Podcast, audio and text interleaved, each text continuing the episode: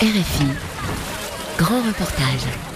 Depuis le 4 novembre, l'armée fédérale éthiopienne poursuit son offensive dans la région septentrionale du pays avec l'objectif de mater la dissidence du Parti de libération du peuple du Tigré.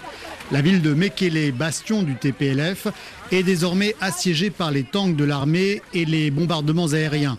En quelques semaines, ce que le Premier ministre Abiy Ahmed avait présenté comme une opération de maintien de l'ordre s'est transformé en guerre fratricide au relent de conflits ethniques entre Tigréens et Amara. Toutes les communications ont été coupées. Seul témoin de cette guerre sous chape de plomb, plus de 40 000 personnes ont trouvé refuge au Soudan voisin. Conflit au Tigré sur la route des exilés. Un grand reportage signé Elliot Brachet. Le bateau à moteur peine à se maintenir face au courant. À bord, une cinquantaine de réfugiés éthiopiens attendent de poser le pied sur la rive soudanaise. Le débarquement se fait dans la cohue. Des sacs de farine, des poules, un vélo, tout ce qu'ils ont pu emporter dans la panique. Kirostades et sa famille viennent de très loin. Nous sommes d'un village à côté de Dancha. On a marché presque trois semaines. On a dû payer des contrebandiers pour nous trouver un chemin sûr et échapper aux soldats et aux miliciens. Dans notre village, il n'y avait plus d'eau courante, ni d'électricité ou de services bancaires. Tout a été coupé, on était affamés. Les milices ont pris nos possessions, ils ont brûlé nos maisons. Les soldats nous disaient rebrousser chemin, mais tous ceux qui l'ont fait ont été massacrés. Sur la route, on a entendu dire qu'on pouvait rejoindre le Soudan. On est vraiment reconnaissant qu'ils nous accueillent.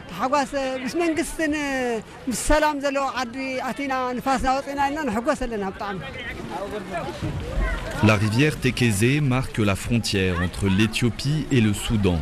Lors des premières semaines de l'offensive au Tigré, près de 4000 personnes traversaient ici chaque jour. Mais dès que l'armée fédérale éthiopienne a pris le contrôle de la rive d'en face, le flux s'est tari. Aujourd'hui, ils sont quelques centaines à embarquer. Burhan est arrivé il y a deux jours. Il ne quitte pas le rivage des yeux. Ma femme était en train d'accoucher à l'hôpital de Oumera. Puis la ville a été bombardée. J'ai vu des corps joncher les chemins. Des civils, pas des militaires. Puis les Amaras sont entrés et ils recherchent les jeunes Tigréens pour les tuer. On a fui pour se cacher dans les champs. J'ai dû laisser ma femme derrière moi avec nos jumeaux. Maintenant, j'attends qu'ils me rejoignent.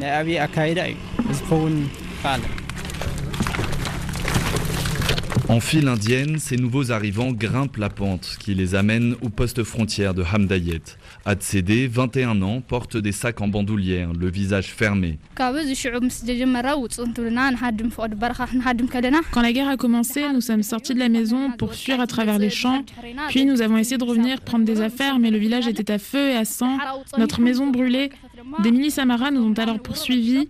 L'armée fédérale ne s'est pas interposée, ils regardaient sans rien faire.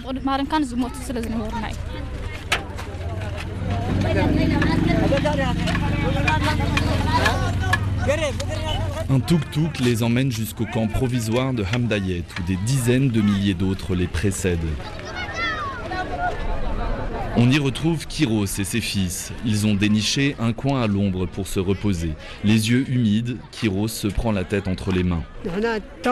Je souhaite à toutes les familles restées au Tigré de pouvoir venir ici, en sécurité. J'ai perdu ma femme et cinq autres membres de ma famille. Quand la guerre a éclaté, on n'a pas pu se retrouver. On était dispersés dans la campagne, on est parti dans deux directions différentes et j'ai perdu sa trace. Je n'ai aucun moyen de savoir si elle est vivante ou pas. Le soleil se couche à Hamdayet, le vent se lève et balaye la colline. C'est sur cette bâche que Kiros et ses fils passeront la nuit.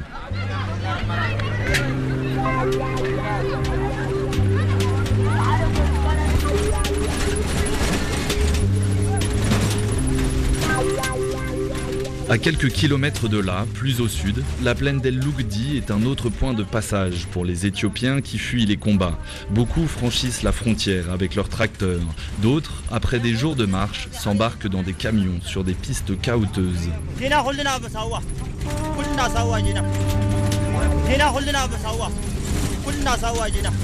Debout dans la remorque, Mesfen regarde la frontière avec le Tigré s'éloigner dans la poussière.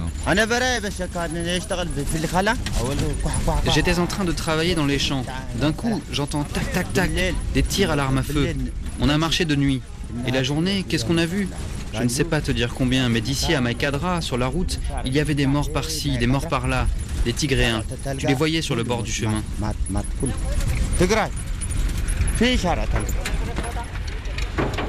Le camion s'arrête dans le camp d'El Hachaba, un village quadrillé de baraquements en béton où s'entassent les réfugiés. Plusieurs familles partagent le même toit lorsqu'il y en a un. Une poignée de mètres carrés pour une trentaine de personnes. À l'entrée du camp, les nouveaux arrivants s'enregistrent auprès de la commission soudanaise pour les réfugiés. La situation est alarmante, estime le responsable du camp, Rachid Al-Daou. Vous voyez là le résultat de la guerre entre le gouvernement éthiopien et le Parti de libération du peuple du Tigré. Ici, la plupart des réfugiés sont tigréens.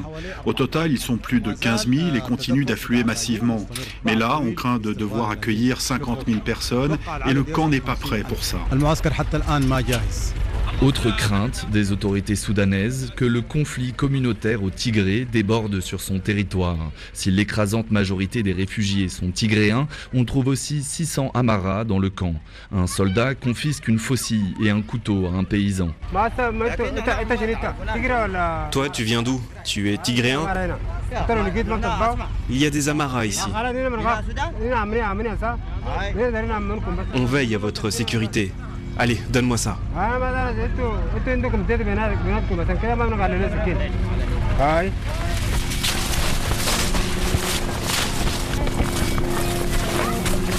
Ici à Achaba, beaucoup ont fui le village de Meikadra, théâtre de massacre le 9 novembre dernier. À travers les hautes herbes, Berhan Welder Michael nous emmène jusqu'à sa maisonnette de fortune. Ils préparent du porridge avec du sorgho, mais ce n'est pas bon, les enfants n'en mangent pas. Là, c'est notre maison, on dort à 12 là-dedans. On a peu de nourriture et pas de vêtements de rechange. Ce professeur d'anglais a été témoin des massacres. Quand les soldats éthiopiens sont arrivés près de la ville, des gangs ont commencé à se battre, à s'entretuer, à brûler des maisons, à égorger des gens. Les Amaras ont commencé en premier, tuant avec des couteaux, des haches et des bâtons. Puis chez nous, des jeunes Tigréens ont commencé à se défendre parce qu'ils étaient en train de nous tuer. Je suis un professeur, je n'appartiens à aucun parti, je n'ai pas d'affiliation politique, mais ils nous tuaient à cause de notre identité. Moi, je suis Tigréen et pour ça, ils devaient me tuer.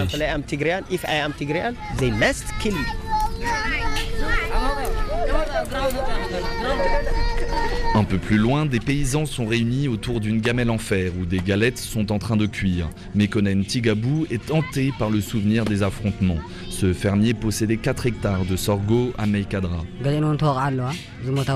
J'ai pris la fuite sur mon tracteur car j'ai vu des gens dans le village se faire massacrer, des jeunes égorgés, des femmes violées. Ce sont les Fanos qui ont fait ça. Ces gangs d'Amara disent que toutes les terres qui s'étendent jusqu'à la rivière Tekeze sont à eux. Ils disent ça depuis longtemps, mais cela s'est intensifié depuis qu'Abiy Ahmed a été élu. Il les a poussés à revendiquer ces territoires. Il n'y avait aucun conflit entre nous avant. Les Fano en Éthiopie sont historiquement des paysans qui prennent les armes. Aujourd'hui, Fano désigne aussi des groupes de jeunes Amara au discours nationaliste. Pour Gebre Zaber Gebre Michael, ils étaient devenus de plus en plus menaçants.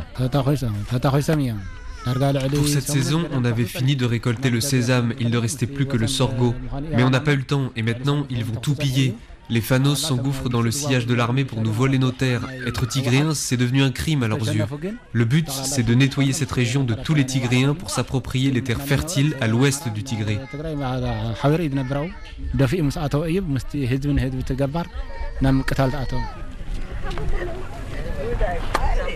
Le contrôle de cette région, appelée Wolkite, est depuis longtemps une pomme de discorde entre Tigréens et Amara. Si l'on en croit les Tigréens, l'offensive de l'armée fédérale aurait représenté pour certains Amaras l'occasion parfaite de s'approprier ces terres.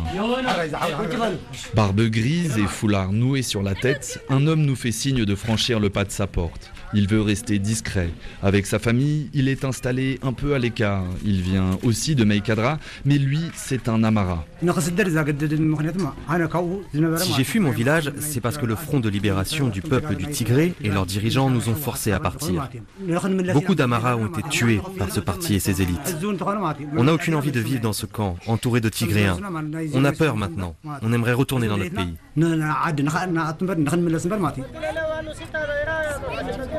Pour le moment, il est difficile de dire ce qu'il s'est exactement passé à Meikadra. Seule certitude, plusieurs centaines de personnes ont été massacrées. Des cadavres abandonnés sur le bord de la route, pourrissant au soleil.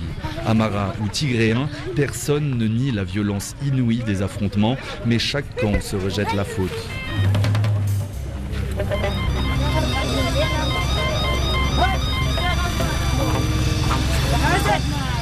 Trouver des traces tangibles de ces combats, il suffit de pousser la porte de la clinique de fortune installée à l'entrée du camp. Là, vous voyez l'échymose et le gonflement liés au coup de bâton. La plaie cicatrise bien. Ici, vous avez des lacérations partielles et là, d'autres minimes. Et il n'y a plus de signes d'infection.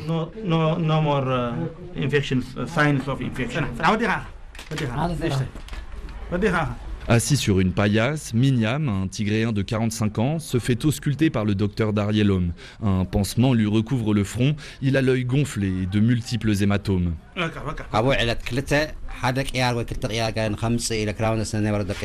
J'habite à une dizaine de kilomètres de Maïkadra. Je m'y suis rendu deux jours après le massacre pour chercher des vêtements chez des amis. Il y avait encore des affrontements entre des groupes de jeunes gens. Certains étaient armés de machettes, de bâtons ou de pierres. Ce n'étaient pas des militaires qui se battaient. Il était impossible de savoir qui frappait qui. J'étais roué de coups, puis des gens se sont interposés. Ils disaient Ne frappez pas un infirme.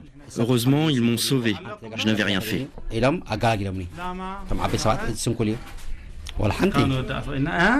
Un jeune homme, le bras en écharpe, attend son tour sur le pas de la porte. Haile, 18 ans, a le t-shirt taché de sang, déchiré par endroits. Sa main gauche est criblée d'éclats de grenades. Il a perdu deux doigts à la main droite.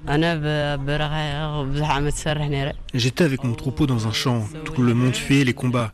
Ça tirait de partout. J'étais en train de fuir quand des Amaras ont jeté une grenade dans ma direction. Ça m'a arraché la main. J'ai fui, puis je me suis évanoui. J'ai encore tellement mal. Je n'ai personne ici pour me soutenir.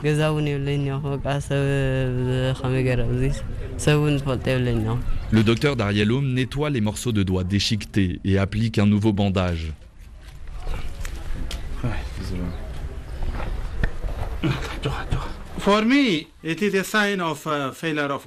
Pour moi, c'est le signe de la faillite de ce gouvernement.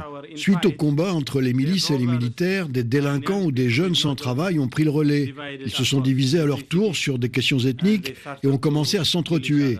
C'est vraiment stupide. Les Amaras demandaient Êtes-vous tigréen Si oui, ils vous tuaient. Les Tigréens disaient Est-ce qu'il est Amara Alors tuez-le. Le docteur Darielom a fui l'hôpital de Oumera, cerné par les bombardements. Il a traversé la frontière à bord d'une ambulance avec toute une équipe de médecins, de sages-femmes et d'infirmiers.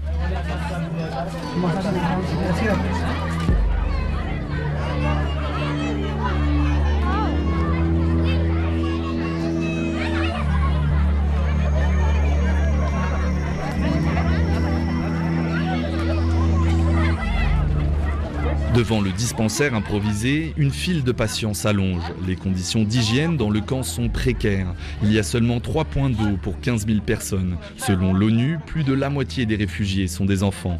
Mekonen Abraha, un paysan de 45 ans, enrage.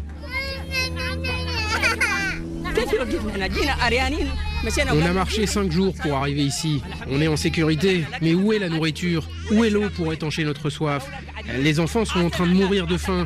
Au Tigré, tout le réseau est coupé. C'est comme si on avait éteint la lumière. Dans le noir, si on vous frappe, est-ce que quelqu'un peut vous voir Où est le reste du monde Personne n'est là pour arrêter cette guerre.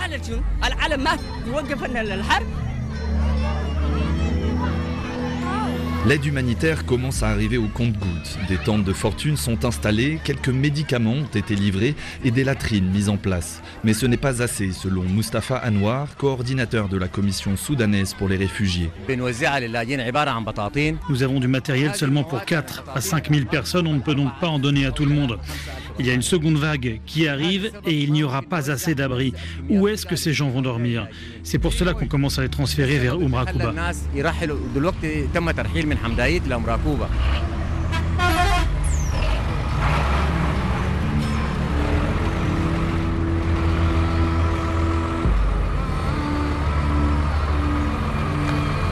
Il faut 10 heures de route sur des pistes caouteuses pour rejoindre le camp d'Umrakuba. Ces collines avaient déjà reçu dans les années 80 des milliers d'Éthiopiens fuyant la famine. Aujourd'hui, les autorités soudanaises ont décidé de le rouvrir pour accueillir cette nouvelle vague de réfugiés venant du Tigré. Le camp n'est plus qu'un immense terrain vague où l'ombre se fait rare. L'ampleur de la crise dépasse toutes les prévisions des ONG, explique Jean-Nicolas Dangelcé de Médecins sans frontières. Pour l'instant, les gens sont vraiment euh, plus euh, sous les arbres, euh, un peu, un peu partout éparpillés dans la nature. Le temps qui est vraiment des constructions qui se mettent en place. Mais vraiment, les, besoins essentiels des gens ne sont pas couverts. Ce qu'on pense, c'est qu'on a reçu les premières vagues de, réfugiés avec les, combats qui sont intensifiés au départ.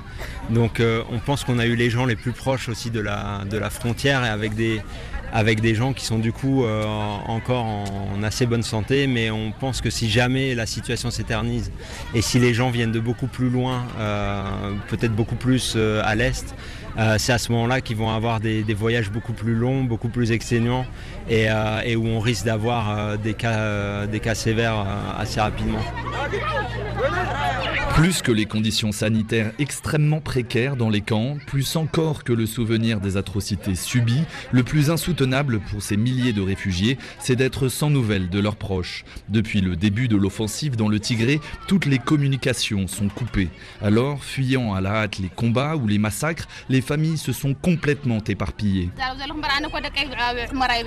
Drapé d'une longue tunique orange, Zafo, 32 ans, a quitté la ville de Oumera précipitamment pour échapper au Quand je suis rentrée à la maison, je n'ai trouvé ni ma mère, ni ma fille de 3 ans et demi, ni le grand-père. Il n'y avait personne. Je ne sais pas où ils sont. J'espère qu'ils vont apprendre que je suis au Soudan. Que Dieu nous aide, pauvres de nous. On ne pouvait même pas joindre nos familles car tout le réseau était coupé. Donc sous les bombes, la seule chose que tu peux faire, c'est t'enfuir, seul. Où sont-ils? Seul Dieu le sait. J'ai cherché partout ici, dans chaque camion qui débarque dans le camp. Je ne les ai pas trouvés. ما لقيته. La jeune femme est entourée d'une foule de réfugiés. Tous sont dans la même situation. Tu vois tous les gens autour de toi. Tout le monde était en train de travailler quand les bombes sont tombées. Ils ont tout quitté d'un coup. On est tous pareils. Eux non plus n'ont pas trouvé leurs proches. Celle-là non plus n'a pas retrouvé sa mère, ni personne. Un peu plus loin, Tsegay s'est fait prêter un téléphone. Il a de la chance. Son frère habite à Bayerdar, une ville hors du Tigré. Il décroche.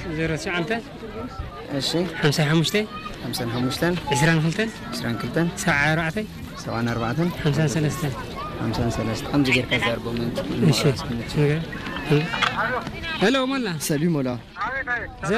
Comment ça va Ouais, ça va. C'est moi, Tsegai. Je vais bien. Et je suis maintenant au Soudan. Oui, je suis au Soudan. C'est calme. J'ai franchi la rivière, puis c'était la paix. Oui, je vais bien. Mais ils ont tué et égorgé des gens parce qu'ils étaient tigréens.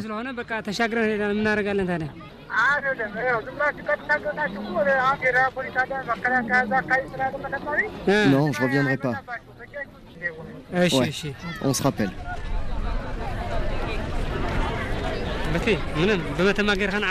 Oh, il n'y a rien de nouveau. Il dit qu'il n'y a pas de guerre là où il vit et que je devrais le rejoindre. Je ne rentrerai pas en Éthiopie tant qu'il n'y aura pas de paix. Il essaye juste de me donner du courage. Mais il n'y a pas de paix là-bas. Je risque d'être tué si j'y vais. Je vais rester ici, avec mon peuple. De l'autre côté de la frontière, les combats se poursuivent. Alors que le gouvernement a verrouillé la région du Tigré à double tour, aucune information ne filtre en dehors des communications officielles. C'est une guerre muette qui se livre au Tigré, mais une guerre tout de même, avec son lot de civils pris entre deux feux et ses milliers de réfugiés qui affluent dans les pays voisins. Conflit au Tigré sur la route des exilés, un grand reportage d'Eliott Brachet, réalisation Nicolas Benita.